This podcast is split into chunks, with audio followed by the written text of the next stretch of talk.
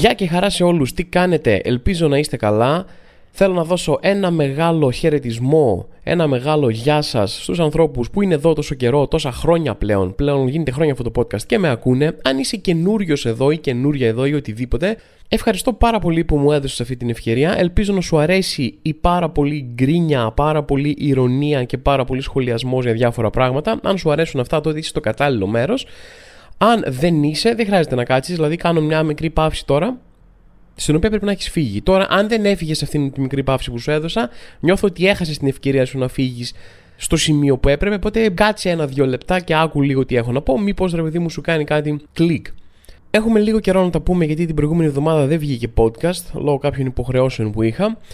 Και τα πράγματα πάνε καλά εκεί έξω. Μια χαρά πάνε έτσι. Μια χαρά. Δηλαδή, περάσαμε από χίλιες μεγάλες καταστροφές, από φωτιές, από πλημμύρες, από τέτοια. Σε απίστευτα, ίσως όχι και τόσο απίστευτα αποτελέσματα σε δημοτικές εκλογές. Ξεκίνησε ένας πόλεμος ανάμεσα σε Ισραήλ και Χαμάς στη Μέση Ανατολή, το οποίο φαίνεται να, να παίρνει ένα ντόμινο πολύ κόσμο με ανεξέλεγκτες και απρόβλεπτες επιπτώσεις αριστερά και δεξιά. Γενικά καλά είμαστε, ρε παιδί μου. Αυτό το ωραίο σερίτσα. Νιώθω ότι πρέπει να το παραδεχτούμε κάποια στιγμή ότι δεν είναι. Είναι γενικά αυτό το πράγμα που περνάς στην ενήλικη σου ζωή που λες ότι Αχ, περνάω ένα δύσκολο διάστημα τώρα με πολλή πίεση, με πολύ άγχος, μου είχε αυτή η αναποδιά, χώρισα, δεν πάνε καλά τα επαγγελματικά μου, δεν νιώθω καλά με τον εαυτό μου, αλλά ε, είναι ένα δύσκολο διάστημα, λες τον εαυτό σου. Έχεις αυτή τη ζωή, είναι δύσκολο διάστημα. Μόλις περάσει αυτό, μόλις τελειώσει, θα είμαι λίγο καλύτερα. Και μετά συνειδητοποιήσει ότι δεν έτσι πάει η φάση. Έτσι σε πάει λίγο τρένο από κακή φάση σε κακή φάση, σε χειρότερη φάση, σε λίγο χειρότερη φάση, αλλά μέχρι εκεί. Οπότε πρέπει, αρχίζεις και συνειδητοποιείς σιγά σιγά ότι αυτό το διάλειμμα που περιμένεις, αυτή η ανάσα που περιμένεις να έρθει από κάπου, δεν θα έρθει πρακτικά από κάπου. Θα πρέπει εσύ να σκληρύνεις και να μπορείς να διαχειρίζει καλύτερα τις καταστάσεις, διότι δεν θα σου δώσει break κανένας, ρε. Ε, είναι, είναι σκληρή συνειδητοποίηση, δηλαδή τρως φαλιάρα καλή εκείνη τη στιγμή. Είναι σαν να είσαι, έχει, δεν ξέρω αν έχετε δει ποτέ, ρε παιδί μου, WWE και παλιό Cuts, ας πούμε, κτλ. Που την ώρα που δεν πήγαινες καλά στην πάλη έπρεπε να άπλωνες το χέρι στη γωνία σου που είχες και συμπέκτη, άπλωνες το χέρι και αυτός έπρεπε να σε κάνει τάγκ, να σου χτυπήσει με το χέρι και μετά μπορούσε να μπει αυτός μέσα. Οπότε, ο, άμα έτρωγες ξύλο, άμα είχε κουραστεί, άμα δεν ήσουν καλά, άπλωνες με το χέρι πίσω και έλεγες βοήθεια. Μπες, ξέρω εγώ, εσύ χτυπούσες το χέρι και έμπαινε άλλος μέσα και σε βοηθούσε, έπαιρνες μια ανάσα. Εδώ πέρα η ζωή είναι, αρχίζουν τα κοπανίματα και λες: OK, το έχω. Όπ, όπ, αρχίζω και κουράζομαι, τρώω ξύλο, δεν είμαι καλά και απλώνεις με το χέρι πίσω να μπει ο άλλος και δεν υπάρχει άλλος. Είσαι εσύ, είσαι μόνος σου. Λένε: Όπ, όχι, σου έρχεται ένας και σου πιάνει το χέρι και σου ξαναβάζει μέσα και σου λέει: Όπ, το φέρνει μπροστά και λέει: Φίλε, είσαι μόνος σου. Πάρτο, δεν υπάρχει διάλειμμα, αυτό είναι, έτσι θα πάει. Τώρα η φάση μάθε, μάθε να κολυμπάς, ρε παιδί μου. Και κάπως έτσι πήγε και η φάση και με την πραγματική ζωή πέρα από την προσωπική σου ζωή. Κάπως έτσι πήγε η φάση. Δηλαδή, ίσως υπήρχε κάποια στιγμή μια καλύτερη εποχή. σω υπήρχε κάτι τέτοιο. Δεν ξέρω αν νιώθω ότι κάποια στιγμή ήταν καλύτερα τα πράγματα. Το οποίο όμως μπορεί να είναι ψευδέστηση. Μπορεί να είναι πώς εσύ λες ότι πω θυμάμαι εκείνο το μέρος από μικρός, μια παιδική χαρά που πήγαινα και ήταν τέλεια και τη θυμάσαι μεγάλη και ωραία κτλ. Και, και πας τώρα μεγάλος και τη βλέπεις και είναι ένα, ένα ρημαδιό είναι πρακτικά ένα μέρος με πεταμένα σίδερα και καρφιά και σε άφηναν οι γονείς σου να παίξει εκεί πέρα μικρός και λες: Α, όχι, δεν ήταν καλό αυτό κάποια στιγμή. Εγώ ήμουν πολύ μικρός και, και βλάκας, ας πούμε, και το έβλεπα καλό. σω είναι αυτό, ίσως, αλλά θυμάμαι κάποια στιγμή να σκάει μια χρονιά. Ήταν η πρώτη του 2018, 2019 ήταν αυτό. Δεν θυμάμαι καν πλέον, έχω χάσει τις χρονιές, αλλά κάπου εκεί που αρχίζουν να πεθαίνουν μαζεμένοι κάποιοι πολύ συμπαθητικοί celebrities το θυμάστε αυτό που αρχίζουν και μια χρονιά και αρχίζουν και πεθαίνει ένας μετά τον άλλον, 2, 3, 4, 5, 6 συμπαθητικοί celebrity μαζί. Και έχει πιάσει όλο τον κόσμο. Πω από τι κατά χρονιά ήταν αυτή. Πω άντε να φύγει το 2018, πέθανε celebrity. Τα Και μετά γαμήθηκε ρε. Λες, πω, πω, ρε φίλε, τι ωραία που ήταν τότε που πέθαναν οι celebrity και εγώ ε, ήμουν πω, πω, αυτό είναι το χειρότερο πράγμα που θα πάθουμε ποτέ. Δεν το πιστεύω ότι πέθανε εκείνος ο αγαπημένο μυθοποιό. Δεν θα ξαναγίνει τίποτα χειρότερο στην ανθρωπότητα από αυτό το θάνατο. Και μετά ήρθαν COVID, ήρθαν λοιμοί, καταποντισμοί, Ήρθαν πόλεμοι. Είμαστε εδώ στα πρόθυρα νέου παγκοσμίου πολέμου και εθνοκαθάρσεων και δεν ξέρω και εγώ τι. Και λες, πω μια χαρά. Μια χαρά έπρεπε να πανηγυρίζω πάνω από τον τάφο του άλλου ηθοποιού που πέθανε. Δεν το πιστεύω ότι στεναχωριόμουν. Δηλαδή, νοσταλγώ εκείνες τις ωραίες εποχές που απλά πέθαναν ηθοποιοί και μα μας φαινόταν πω από τι έγινε τώρα χαμός. Επίσης, θέλω να πω κάτι ξανά που έχω ξαναπεί σε αυτό το πέρα το podcast. Έτσι, σύμφωνα με τη δικιά μου πάντα προσωπική άποψη, okay, ο καθένας μπορεί να διαφωνήσει με αυτό εύκολα άμα θέλει, το να ασχολείσαι με την πολιτική, το να μαθαίνεις πράγματα γύρω από την πολιτική, γύρω από τις εξελίξεις, τη χώρα σου, τις κοινωνικές, διεθνών σχέσεων και όλα αυτά τα πράγματα είναι για τον Μπούτσο. Ωραία. Είναι Χάλια. Είναι το χειρότερο πράγμα που υπάρχει. Είναι εξαντλητικό. Πρέπει να γίνεται κυριολεκτικά όλη την ημέρα. Και είναι full καταθλιπτικό. Οι εξελίξεις δεν είναι ποτέ καλές. Έχεις χιλιάδες πράγματα να μάθεις από χιλιάδες διαφορετικές πηγές με ανθρώπους που διαφωνούν και παρουσιάζουν στοιχεία από τη μία πλευρά και στοιχεία από την άλλη πλευρά. Και πρέπει να ψάξεις εσύ μόνος σου να κάνεις ακαδημαϊκή έρευνα να λύσεις το κουβάρι του μυστηρίου. Συμφέροντα παίζονται από πίσω που εσύ δεν τα ξέρεις. Δηλαδή τα, τα μισά πράγματα μαθαίνουμε και βλέπουμε. Δεν είμαστε εκεί μέσα στο δωμάτιο όταν υπογράφονται συμφωνίες, όταν γίνεται μια συμφωνία για κάτι, τι υπόθηκε, τι λέχτηκε, τι θυσίες ο καθένας για να γίνει μια συμφωνία, για να κάνουμε αυτό, για να βγει μια ανακοίνωση, τι, τι μυστικά. Δε, δε, το ένα, υπάρχει ένα κομμάτι που είναι το, το, η σκοτεινή πλευρά του φεγγαριού που δεν τη βλέπουμε ποτέ και πρέπει μόνο από αυτό το μικρό κομμάτι που βλέπουμε εμείς και από τις χιλιάδες διαφορετικές απόψεις, τα χιλιάδες διαφορετικά στοιχεία που είναι όλα πορωμένα και πολλμένα. Υπάρχουν μετά fake news, δεν ξέρεις τι να ξεχωρίσει από τα fake news κτλ. Και όλο αυτό για να μαθαίνεις τι, α, τι έγινε ένας πόλεμος εκεί, έγινε αυτή η αδικία εδώ πέρα, δεν υπάρχουν μισθοί, δεν υπάρχει ποιότητα ζωής το να μαθαίνεις για τις εξελίξεις και για την πολιτική δεν είναι κάτι που κάνεις επειδή το διασκεδάζεις. Δεν είναι διασκεδαστικό. Δεν ξέρω, εκτός αν υπάρχει, επειδή μου, και κάποιος φοιτηχιστή εκεί έξω που ανοίγει, ξέρω εγώ, τα Google News για τον Page, επειδή μου, γιατί του αρέσει πάρα πολύ να παρακολουθεί πολιτικές εξελίξεις. OK. Okay. Αλλά σε γενικές γραμμές ε, είναι κάτι που κάνεις όχι για διασκέδαση. Δεν είναι σε φάση λέω, θα βγούμε σήμερα με τα παιδιά, θα πάμε και σου λέει η φίλη σου ή ο, ο φίλος σου, έλα να κάνουμε σεξ. Σήμερα και λες, Α, δεν μπορώ, τι σεξ, πλάκα μου κάνεις. Ούτε να ξανακούσω δεν θέλω για σεξ. Εγώ έχω μπει τώρα και διαβάζω εδώ πέρα αναλύσεις στο Atlantic για τον πόλεμο στη Γάζα. Αυτό είναι η διασκέδαση. Με έτσι περνάω καλά. Εγώ έτσι τον ελεύθερο μου χρόνο θα θέλω να, να, να ταλαιπωρηθώ στη δουλειά 20 ώρες, να, να ξεσκιστώ ψυχολογικά, να πρέπει να διαχειριστώ 20.000 πράγματα δικά μου, οικογενειακά, φίλων, άλλων, με όλα αυτά με ένα μισθό που δεν μου φτάνει, σε ένα διαμέρισμα που δεν είναι καλό και παρόλα αυτά το χρυσοπληρώνω. Και όταν τελειώσουν όλα αυτά και έχω λίγο χρόνο για μένα, αυτό που πραγματικά θέλω να κάνω αυτό που με διασκεδάζει, αυτό που με τρελαίνει, αυτό που με κάνει να περνάω καλά, είναι να γυρίζω και να διαβάζω δοκίμια για τον πόλεμο στη Γάζα.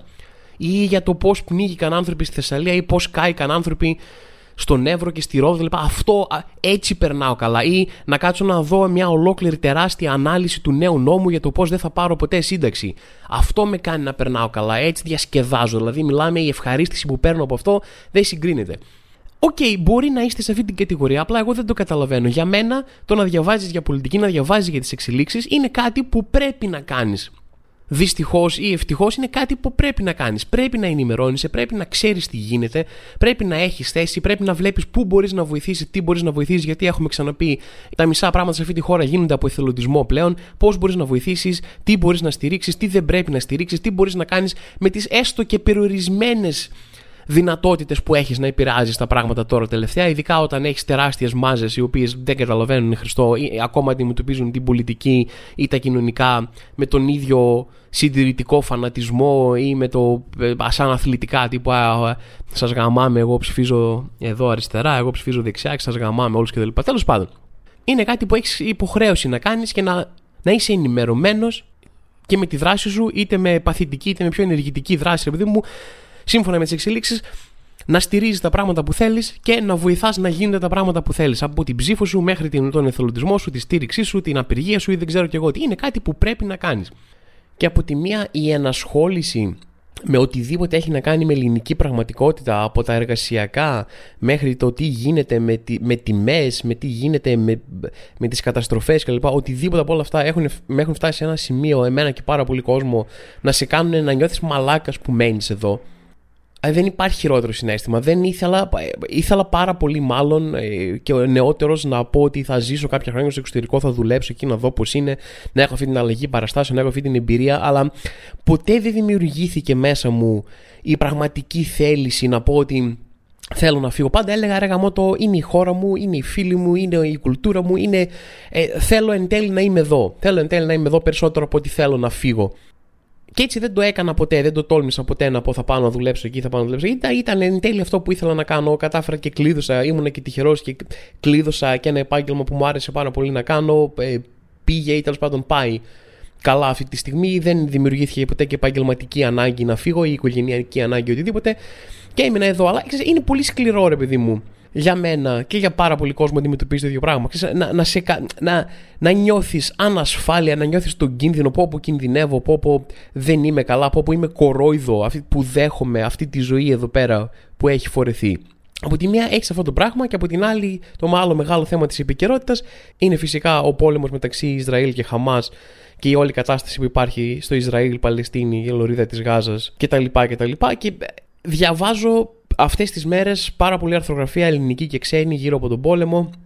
Ε, διαβάζω πάρα πολύ σχόλια ανθρώπων και από τη μία πλευρά και από την άλλη και δεν θέλω κάπως συνειδητά να μπω στο τρίπ να σου πω λοιπόν παιδιά εγώ υποστηρίζω αυτό, υποστηρίξτε αυτό, αυτή είναι ξέρω Θα πω κάτι πιο μπορεί να φανεί απολυτικ ή δεν ξέρω και εγώ τι, δεν θε, τόσο πολιτικ διαλέγω να γίνω αυτή τη στιγμή σε αυτό το podcast.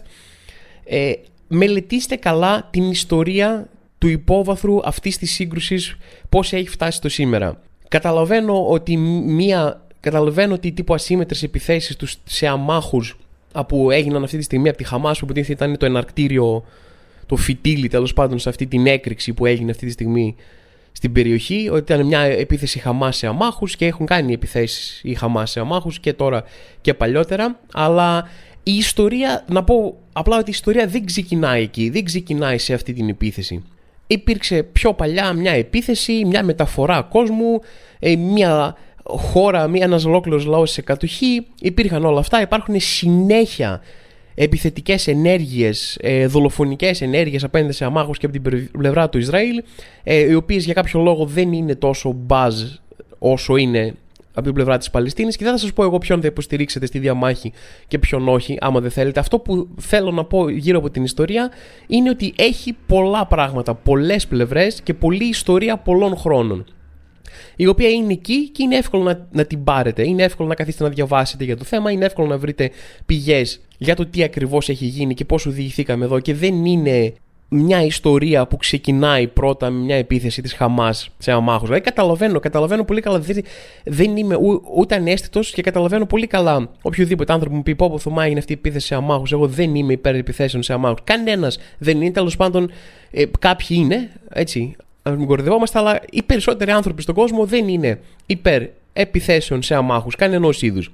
Αλλά ακριβώς μου λες ότι είσαι ένας άνθρωπος που δεν του αρέσουν οι επιθέσεις σε αμάχους, τότε γι' αυτό σε παρακαλώ πολύ περισσότερο να ψάξεις την ιστορία και να δεις ότι δυστυχώς αυτή δεν είναι η πρώτη επίθεση που έγινε ποτέ σε αμάχους και οι επιθέσεις σε αμάχους σε αυτή την ιστορία δεν είναι μονοπόλιο καμίας από τις δύο πλευρές.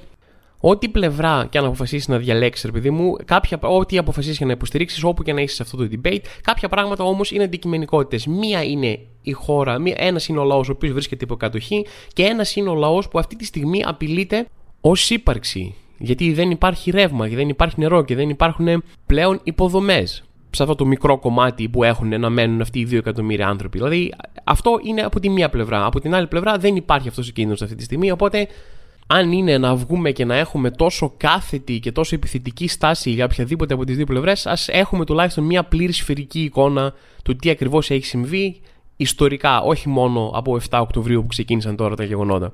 Εν πάση περιπτώσει, αφήστε με να αλλάξω λίγο κλίμα, επιτρέψτε μου να αλλάξω λίγο παντελώς κλίμα, να πάμε σε κάτι πιο προσωπικό, κάτι πιθανότατα πιο ευχάριστο. Ε, όχι πιθανότατα, είναι σίγουρα πιο ευχάριστο, επειδή μου είναι η καθημερινότητά μου. Δηλαδή, πόσο δυσάρεστη να είναι, εντάξει, okay, μπορεί να μην περνάω και τέλεια, επειδή μου, αλλά σίγουρα δεν είμαι σε εμπόλεμη κατάσταση. Θέλω να σας παραδεχτώ κάτι που ίσως το περνάτε και άλλοι άνθρωποι. Ε, μια δυσκολία που έχω. Μου αρέσει, είμαι 35 χρόνων πλέον, δεν είμαι φοιτητής, δεν είμαι 20 χρονών που έμενε σε ένα χούρι και δεν σε ένοιαζε καθόλου ή και σε ένα σωρό, ένα, ένα βουνό από ρούχα ε, μόνιμα εκεί που είχαν να πληθούν από δεν ξέρω κι εγώ τι ημερομηνία που έκανες το μοναδικό τεστ που σε ένοιαζε ρε παιδί μου για να φορέσεις ένα ρούχο ήταν το έπαιρνες, το μύριζες και αν δεν μύριζε απέσια, όχι αν, αν μύριζε λίγο, ήταν ok, ήταν ακόμα, ου, έχουμε μέρες. Αν δεν μύριζε απέσια, το φορούσες. Δεν σε ένοιαζε, τα, τα πιάτα σου ήταν σωρός πάλι. Είχαν δημιουργηθεί νέα είδη ζωών. Ερχόταν η Νάσα και μου χτυπούσε την πόρτα και μου έλεγαν Θωμά να μπούμε να βρούμε, βρήκαμε ζωή υπάρχει ζωή στα πιάτα σου, μονοκύτταρο οργανισμοί. Και τους λέω, Ναι, ελάτε παιδιά, κάντε τη φάση σας. Έχω βοηθήσει εγώ την Άστα, δεν τα ξέρετε αυτά. Και τώρα είμαι 35 χρονών. Θέλω το σπίτι μου να είναι καθαρό. Και το έχω πολύ πιο καθαρό από ό,τι είχα όταν είμαι φοιτητής. Και κάνω πολύ τον κόπο. Σκουπίζω και σε μέρη που δεν φαίνονται. Δηλαδή έχω μπει σε τέτοιες ακρεότητες. Αλλά στον αντίποδα υπάρχει η τεμπελιά μου, η καλοπέρασή μου, που είναι πολύ σημαντικό πράγμα για μένα, ρε γαμότο. Δηλαδή δεν νομίζω ότι είναι πολύ υποτιμημένη η τεμπελιά η ευθυνοφοβία και η καλοπέραση. Δηλαδή είναι, Ω, ξέρω εγώ γιατί είσαι έτσι. Ε, έτσι είμαι. Αυτό με κάνει να περνάω καλά. Θέλω το σπίτι μου να είναι συμμαζεμένο, το θέλω πάρα πολύ, αλλά επίσης μου αρέσει το σπίτι μου να είναι συμμαζεμένο, μου αρέσει πάρα πολύ, αλλά ξέρεις τι άλλο μου αρέσει επίσης; Με το που πατήσω μέσα στο σπίτι μου και κλείσει η πόρτα από πίσω, να πετάξω όλα μου τα ρούχα εκεί.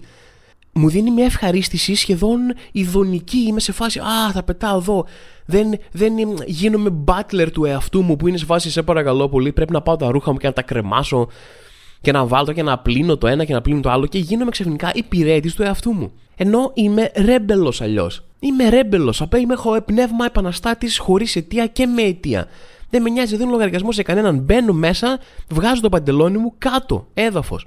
Απόλαυση μεγάλη. Και αυτά τα δύο πράγματα συγκρούονται μέσα μου. Συγκρούεται ο 35 μέσα μου που θέλει να, να φτιάξει το σπίτι του να είναι καθαρό, να μπορεί να έρθει ένας φίλος του ρε μου και να μην πρέπει να. Κάθε φορά δηλαδή το έχετε πάθει αυτό ποτέ; Να μην καλείτε κόσμο στο σπίτι, όχι γιατί δεν θέλετε ή δεν θα περάσετε καλά, αλλά γιατί πρέπει να αφιερώσετε τρεις ώρες. Δηλαδή, λες, άστο, χέρι, κοιτάς στο σπίτι, λένε να έρθουμε σπίτι σου να δούμε ταινία. Γυρίζεις, κοιτάς στο σπίτι με και λες, άστο, φίλε, δεν γίνεται. Εγώ θέλω τώρα τρεις ώρες δουλειά εδώ πέρα για να, για να μπορέσει να, να νιώσω αρκετά, να νιώσω ότι έχω ακόμα αξιοπρέπεια όταν θα πατήσεις μέσα εσύ στο σπίτι για να μπεις μέσα στο σπίτι και να μην χαθεί κάθε ίχνος της αξιοπρέπειάς μου, να δουλέψω τουλάχιστον ένα τρίωρο. Για τα βασικά τώρα, έτσι, για, τα, για τις βασικές ανάγκε, για να μην μυρίζει έτσι, ρε παιδί μου, για να μην έχει, να μην έχει μούχλα κάπου. Ε, και δεν θες αυτό από τη ζωή σου πια. Θες κάτι, θες κάτι καλύτερο. Λες, θέλω, όχι, θέλω να είναι συμμαζεμένο. Θέλω το ρούχο μου να είναι κρεμασμένο στην κρεμάστρα. Δεν θέλω να είναι στο πάτωμα. Αλλά μετά έχεις ξεκολουθήσει τη δουλειά, είσαι γυρίζεις σπίτι, είναι δύο ώρα το βράδυ, είσαι κουρασμένος, λες, Α, λοιπόν, τελείωσε κάτω, πάτωμα. I threw it on the ground που λένε και οι Lonely Island.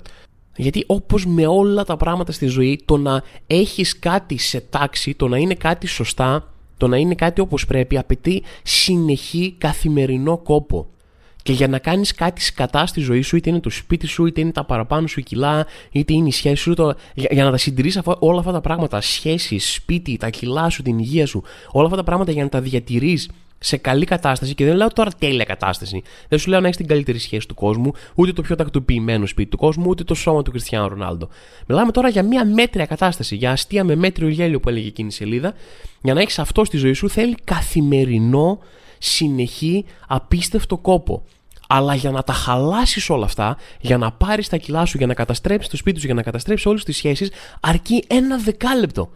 Είναι εντυπωσιακό αυτό το πράγμα. Μπορείς να, να όλη την ημέρα, ε, η ημέρα έχει 24 ώρες. Πες κοιμάσαι, ξέρω εγώ, τις 8, άρα 16 ώρες. 16 ώρες μέσα στην ημέρα να κάνεις τα πράγματά σου και να, να φά, να κάνεις όλη την καθημερινότητά σου. Έχεις 16 ώρες. Αυτές τις 16 ώρες μπορείς 15 ώρες και μισή 15,5 ώρες από τις 16 μπορεί να έχεις κάνει την καλύτερη διατροφή του κόσμου. Να έχεις φάσει ανάρχοντας τα λαχανικά σου, τα πάντα. Αν το επόμενο μισάωρο αρχίσεις και κάνεις ένα διαγωνισμό με αυτό για το πόσα ντόνατ θα φας, αυτή η μισή ώρα, η μισή ώρα που τρως ντόνατ, που τρως 20 ντόνατ, ξέρω εγώ, επειδή μικρά πάντα έτσι. Ωραία. Που λέει τρως 20 ντόνατ, αυτή η μισή ώρα του φαγητού που έκανες ακυρώνει τις 15,5 ώρες τέλειας διατροφής. Πάνε από το παράθυρο, τελείωσε. Έχεις πάρει, ξέρω εγώ, 800 θερμίδες μέσα στη μέρα, έχεις κάνει τα, τα fasting σου, είσαι ωραίος, έχεις κάνει και λίγο γυμναστική, 800 θερμίδες 15,5 ώρες. Είσαι υπόδειγμα ανθρώπου και υπόδειγμα διατροφής. Μισή ώρα τρώ 20 ντόνατς, παίρνεις 4.000 θερμίδες, άντε γεια, τελείωσε. Αυτή η μισή ώρα ήταν αρκετή για να καταστρέψεις τα πάντα. Αυτό είναι, αυτό είναι το κουραστικό. Αυτό είναι το φοβερό. Εκεί χάνεται το παιχνίδι με, με τα πάντα στη ζωή σου. Πολύ θέλει να είσαι alert όλη την ώρα, όλη την ώρα να βρίσκεις τη διάθεση και να, να, να, να τα κάνεις όλα για να κρατιούνται σε μια μέτρια ισορροπία. Και για να χαλάσουν, για να πάνε στον πάτο όλα, θέλεις μισή ώρα. Αυτή είναι μια από τις μεγάλες αδικίες της ζωής, παιδιά. Αυτό εκεί θέλω να καταλήξω τέλος πάντων. Και είναι και αυτή η αίσθηση του ρέμπελου που σας περιέγραφα ε, πριν. Είναι ένα πράγμα που νιώθω πάρα πολύ καιρό. Δηλαδή, ε, δεν το, δεν το είχα κάνει ποτέ συνειδητή σκέψη. Το, υπήρχε σε ένα ασυνείδητο επίπεδο, αλλά ένιωθα σαν να την ξέρω, σαν να την έχω αυτή τη γνώση. Το, το οποίο είναι το εξής, γιατί πράγμα μιλάω. Όταν έκανα κάτι, μια αταξία, ρε παιδί μου, ξέρεις ότι ε, ήξερες ότι α, μη φά τέσσερις κρέπες σοκολάτα μπισκότο απόψε, ή ο, είναι 12 η ώρα, 1, 2, 3 το πρωί πρέπει να κοιμάσαι. Ε, και το σωστό είναι να κοιμάσαι. Και εγώ δεν το έκανα αυτό. Έπαιρνα μια υπήρχε μια περίεργη εφορία εκεί μέσα. Απ' τη μία έσκαγες και αγχωνόσουνα και υπήρχε όλο το τι έκανα τώρα, γιατί το έκανα αυτό, γιατί δεν κοιμάμαι, είναι τέσσερις πότε θα φτιάξω τη ζωή μου. Αλλά απ' την άλλη υπήρχε μια εφορία μέσα μου και το είχα παρατηρήσει έστω σε ένα ελάχιστα συνειδητό επίπεδο, αλλά δεν το είχα κάνει ποτέ συνειδητή σκέψη. Και διάβασα πρόσφατα μια έρευνα που έλεγε ότι υπάρχει μεγάλο πρόβλημα με ανθρώπους που δεν κοιμούνται την ώρα που πρέπει, χάνουν πάρα πολύ ύπνο γιατί κοιμούνται οξυμερώματα γιατί θεωρούν αυτή την κίνηση μια μια επίδειξη ελέγχου στη ζωή τους. Ότι α, αυτό το κομμάτι το ελέγχω, δεν θα μου πει εσύ πότε θα κοιμηθώ. Fuck you, I won't do what you tell me. Rage Against the Machine είσαι εκείνη τη στιγμή. Λες, όχι, τι, τι ώρα πρέπει να κοιμάμαι κοινωνία. Τι είπες, κοινωνία, τι ώρα πρέπει να κοιμηθώ, 12 για να κοιμηθώ ένα 8ωρο. Όχι, ο Θωμάς είναι μάγκας, κάνω ό,τι γουστάρω. Εγώ έχω τον έλεγχο της ζωής μου. Θα κοιμηθώ 9 η ώρα το πρωί με 11, 2 ώρες. Θα είμαι ζόμπι όλη την ημέρα γιατί είμαι μάγκας και γαμάω και κάνω ό,τι θέλω. Αυτή είναι η επιλογή μου. Και το διάβασα και ήταν αποκάλυψη, ρε παιδί μου, για μένα. Γιατί ε, ε, έχω αυτό το συνέστημα χρόνια και δεν το ξέρω καν. Ήμουνα όλη την ημέρα και έκανα πράγματα που δεν ήθελα, ήμουνα σε δουλειές ή ακόμα και σε παρέσει, κάτι που δεν ήθελα και έτρεχα σε υποχρεώσεις και πλήρω λογαριασμούς και ένιωθα από την πλήρη απουσία ελέγχου. Ότι αυτή τη στιγμή κάνω πράγματα που δεν πολύ θέλω να κάνω, απλά γιατί πρέπει να τα κάνω. Ε, ε, οπότε όλη την ημέρα ένιωθα ότι κάποιος μου είχε πάρει τον έλεγχο, ρε παιδί μου. Κάποιος δεν, ε, δεν έκανα τα πράγματα που ήθελα. Ήμουν ένα ζόμπι, ήμουν, μια, ήμουν ένα κουρδιστό ρομποτάκι που πήγαινε τα, τα, τα, τα, και πήγαινε στις δουλειές του και έκανε τις δουλειές που έπρεπε να κάνει χωρίς να έχω κάτι που θέλω. Και μετά έπρεπε να πάω να κοιμηθώ γιατί είχα και την επόμενη μέρα δουλειές, αλλά ε, στο μυαλό μου μέσα υπήρχε αυτή η εφορία ότι όχι ρεαλίτε, όχι τον ύπνο μου τουλάχιστον θα τον ελέγξω εγώ. Εγώ θα πάρω αυτόν τον έλεγχο και θα κάνω ό,τι γουστάρω. Θα κοιμηθώ 6 ώρα το πρωί. Πάλι με ένα ζημίο εντωμεταξύ. Δεν βγάζει κανένα νόημα. Είναι, είναι πολύ παραδοξικό, είναι πολύ περίεργο. Αλλά χαίρομαι που υπάρχει μια εξήγηση για ποιο λόγο το έκανα αυτό. Όχι ότι με βοήθησε να κοιμάμαι, πάλι το ίδιο κάνω. Δεν είναι, δεν είναι από αυτά, δεν είναι αυτά τα breakthroughs που έχεις και ένα στην ψυχοθεραπεία που λες Α, γι' αυτό το λόγο κάνω αυτό το λάθος. Ωραία, τώρα που ξέρω για ποιο λόγο κάνω αυτά τα λάθη, δεν θα τα ξανακάνω. Ε, δεν, μου, δεν λειτουργήσε με μένα έτσι. Συνεχίζω να μην κοιμάμαι, επειδή μου, έστω κάποια βράδια. Παρ' όλα αυτά, χαίρομαι που πήρα μια εξήγηση, που έμαθα ένα μάθημα, που έμαθα κάτι από αυτό το πράγμα. Να, ας πούμε, αυτή τη στιγμή που μιλάμε, με έχει νικήσει πάλι αυτή η ρεμπέλικη αίσθηση και έχω παρατήσει λίγο τις δουλειές του σπιτιού και τώρα σε λίγο πρέπει να βγω να πάω σε ένα live. Δεν έχω μπλούζα να φορέσω, ρε. Δεν έχω, δηλαδή θα πρέπει, θα παίξει εφηβικό τεστ τώρα πάλι. Θα πρέπει να, να σηκώσω κάποια μπλούζα από αυτές που είναι στο πάτωμα και να παίξω αυτό το ωραίο παιχνίδι με τον εαυτό μου. Το ποια μπλούζα μυρίζει λιγότερο. Ελάτε σήμερα στο φοβερό μας παιχνίδι. Ποια μπλούζα μυρίζει λιγότερο. Και θα σηκώσω αυτή την μπλούζα που μυρίζει λιγότερο για να καταφέρω να πάω στο live, ρε παιδί μου. Εντάξει, αλλά έτσι είναι. Έτσι είναι σε αυτή τη ζωή. Μία κερδίζεις, μία χάνεις, μία κερδίζει ο κακός σε αυτός, μία κερδίζει ο καλός σε αυτός. Αυτή τη στιγμή είμαι σε αυτή τη φάση. Νιώθω ότι αύριο ένα πλυντήριο θα μπει, ένα καθάρισμα θα γίνει και θα μείνει το σπίτι πάλι με, μέχρι να, ε, ένα δεκάλεπτο να ρίξω λίγο την προσοχή μου για να μην είμαι εκεί πάνω από το σπίτι να είναι όλα καλά. Θα πέσει πάλι. Υποθέτω τι να κάνω, αυτό, αυτά έχει η ζωή. Τέλος πάντων. Θέλω να σχολιάσω λίγο πριν φύγω ότι μου έχετε στείλει πάρα πολύ ε, για μια συνέντευξη που θα γίνει, ε, η πρώτη ελληνική συνέντευξη που θα γίνει σε αυτό το ρομπότ τη Σοφία, το που είναι πολύ διάσημο ρε παιδί μου με AI. Λοιπόν, θα γίνει μια συνέντευξη από τον Αστρόνιο και την Ανδριάνα Μανέτα και κάπως εξασφάλισαν εκεί πέρα που είναι big deal, επειδή μου εξασφάλισαν μια συνέντευξη με αυτό το ρομπότ και θα δούμε. Δεν έχω δει ακόμα το βίντεο, μου το έχει στείλει πάρα πολύ αποσπάσματα. Δεν ξέρω αν έχει κυκλοφορήσει ακόμα όλο το βίντεο αυτή τη στιγμή που έχω γραφώ το podcast. Αλλά, εν πάση περιπτώσει, ε, δεν σας αγνώ. Θα το δω όλο το βίντεο και θα το σχολιάσω τύπου σχεδόν λεπτό προς λεπτό στο επόμενο podcast. Οπότε, όποιοι θέλετε να μάθετε γι' αυτό, κάντε υπομονή με εβδομάδα. Λοιπόν, μέχρι τότε να είστε όλοι καλά. Σας χαιρετάω. Πάω να βρω μια μπλούζα που να μην βρωμάει τελείως. Να πάω και εγώ στο live μου.